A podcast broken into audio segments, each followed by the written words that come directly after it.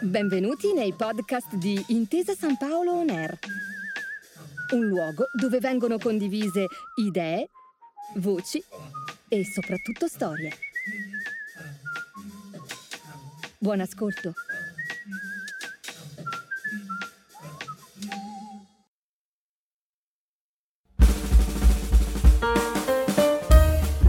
Ragazze del secolo scorso è un podcast a cura dell'Indice dei Libri del Mese per Intesa San Paolo On Air, dedicato alla vita di importanti figure femminili che hanno fatto la storia del Novecento italiano.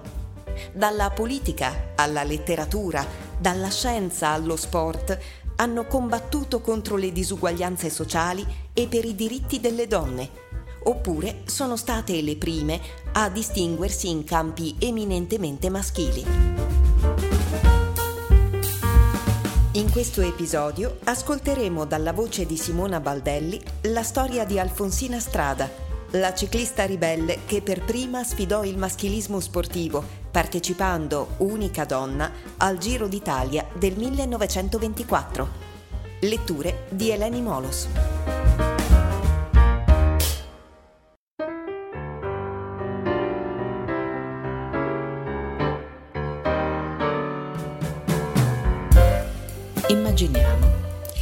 Immaginiamo di avere dieci anni e di vivere in un borgo chiamato Fossa Marcia, una palude nella bassa emiliana zeppa di zanzare.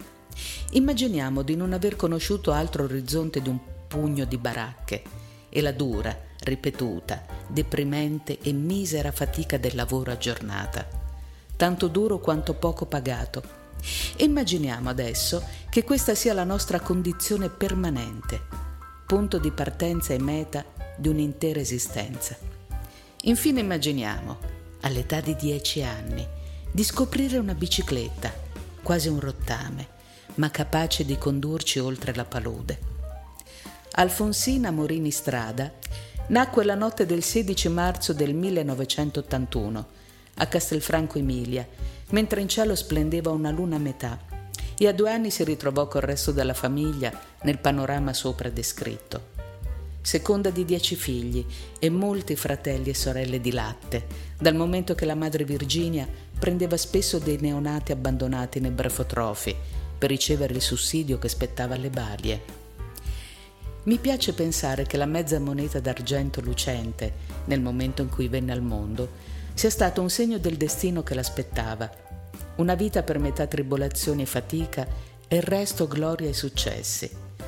Dei trionfi sappiamo abbastanza, sottolineati dagli appellativi che accompagnarono la sua fama. La regina della pedivella, la miglior ciclista italiana, l'inarrivabile Pistard, ma furono preceduti da altri che appartengono al tempo della metà oscura della luna, il diavolo in gonnella, la matta, la svergognata marchio infamante che macchiava l'intera famiglia dei Morini, che quando Alfonsina era appena quattordicenne e già partecipava a gare ciclistiche amatoriali, le imposero una scelta. O smetti di correre in bicicletta o te ne vai di casa.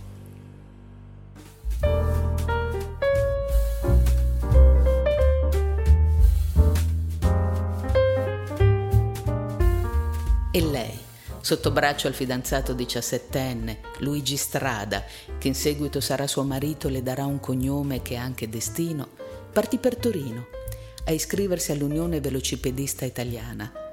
La storia ce l'ha consegnata soprattutto per la sua più grande, incredibile impresa, la partecipazione al Giro d'Italia maschile del 1924, prima e unica donna al mondo ad averlo fatto.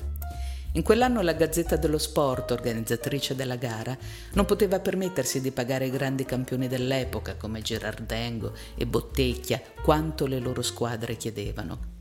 Il giro rischiava di non avere attrazioni né per il pubblico né per gli sponsor.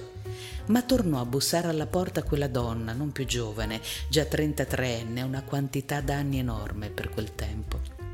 Per giunta fuori allenamento perché il governo Mussolini aveva eliminato da anni tutte le gare femminili di qualsiasi disciplina.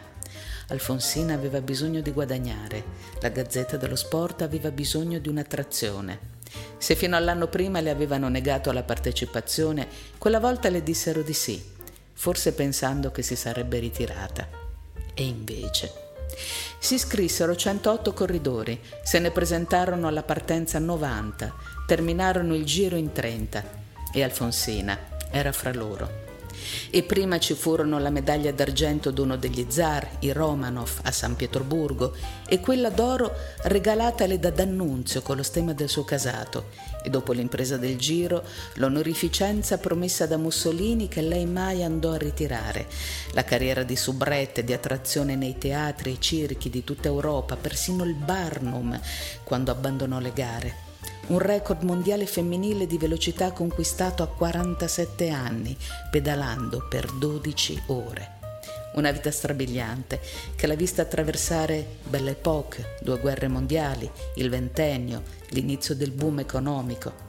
La povertà e la condanna sociale per la ragazzina che non voleva stare al suo posto, le gambe scoperte dai calzoncini, la zazzera al vento, e poi la fame e il denaro e di nuovo le ristrettezze, vedova due volte, con il primo marito, Luigi Strada, suo sostegno, appoggio, grande tifoso in pista e nella vita, morto in manicomio. Anche il secondo, Carlo Messori, ciclista anche lui, e col quale aprì a Milano un'officina di biciclette dove persino Fausto Coppi andava a comprare i copertoni, morirà prima di lei. Sì, la luna a metà al momento della nascita è davvero stata premonitrice di tribolazioni e gioie in ugual maniera.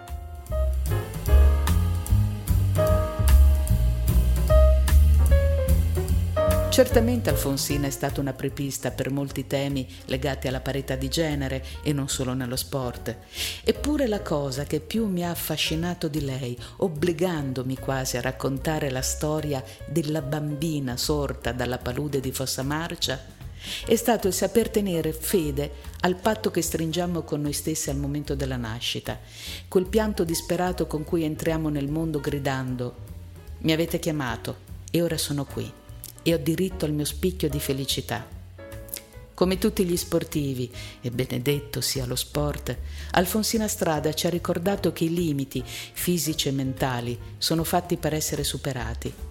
Perché mentre cerca di correre il più veloce possibile per abbattere il record, alza l'asticella per saltare più in alto, un atleta raggiunge l'obiettivo non solo per se stesso, ma per noi tutti ci dice che quelli che pensavamo essere i nostri confini, il perimetro designato, in realtà sono una gabbia che può essere aperta, se solo abbiamo il coraggio di provarci, di sognare, a occhi aperti e chiusi.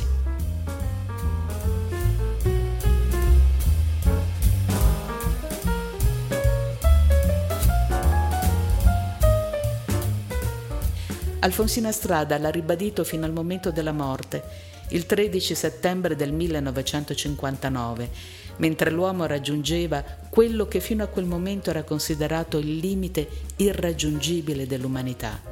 E di nuovo coincide con la Luna.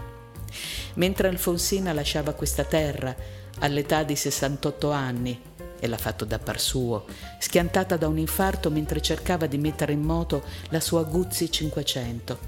Una sonda russa il Lunic 2, toccava per la prima volta la superficie lunare e il mondo poteva sognare un limite ancora più lontano, più grande, perché l'uomo non ha confini e la donna nemmeno.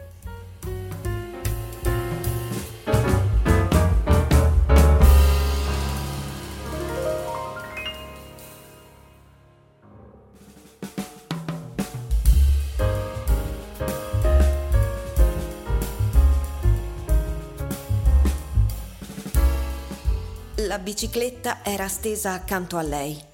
I pedali giravano a vuoto e la invitavano a riprovare. Perché no? Di cadute ne aveva fatte tante, ben peggio di quella. Non sarebbero state poche sbucciature a fermarla. Non usò nemmeno la pietra per salire. Afferrò il manubrio e spinse a rotta di collo fino all'inizio di una dolce discesa. Fece un salto e slanciò la gamba destra. Era a cavallo. La strada era in pendenza e non aveva bisogno di pedalare, poteva badare a come muovere il corpo senza perdere l'equilibrio. Capì qual era l'errore fatto poc'anzi. Non doveva tirare a sé il manubrio come se ci si volesse aggrappare. doveva accompagnarlo piuttosto, assecondando le curve della strada. In meno di un chilometro imparò a sbilanciarsi dolcemente per svoltare. La luna scintillava serena, i chiù cantavano sommessi, l'aria le andava incontro con un fruscio e carezzava la pelle. Arrivò sulla sponda dell'Idice in un Fiat. Il torrente mormorava piano, gonfio dell'acqua del Savena e quella scolata dalle nevi dell'Appennino. Già che c'era, pedalò fino a Castenaso. Quanto ci aveva messo? Pochi minuti e niente fatica. Sarebbe andata chissà fino a dove, ma bisognava rientrare. Il padre si sarebbe alzato fra poco scoprendo la marachella. Girò nella piazza e rifece la strada al contrario. Ormai aveva preso una certa spigliatezza. La bici obbediva mansueta e Alfonsina si sentiva padrona del mondo. Promise a se stessa di rimanere sveglia anche la notte seguente e quella dopo ancora. Sarebbe andata alla scoperta di cose nuove, paesi vicini di cui aveva sentito parlare. Castenaso era un tiro di schioppo. Per arrivare a Fiesso ci avrebbe messo ancor meno. Bologna era a portata di pedale. E poi, oltre ancora, Madonna Santa, sta a vedere che la vita non finiva a fossa marcia. Però doveva fare qualcosa per il cigolio, il cui ritmo saliva di frequenza man mano che prendeva velocità. Sembrava che la bicicletta si lamentasse. Lo strazio le stringeva lo stomaco. Avrebbe trovato un rimedio a tutti i costi. Nulla doveva rovinare l'armonia della pedalata. Le lacrime scorrevano via dagli occhi come grani di un rosario. Alfonsina non ci fece caso, convinta che fosse per via dell'aria fresca e la mancanza di sonno. Non collegò lo sgocciolio con il rimestio nello stomaco, i polmoni gonfi e la testa leggera. Il pianto era il modo di esprimere il sentimento sconosciuto. Era felice, ma non lo sapeva.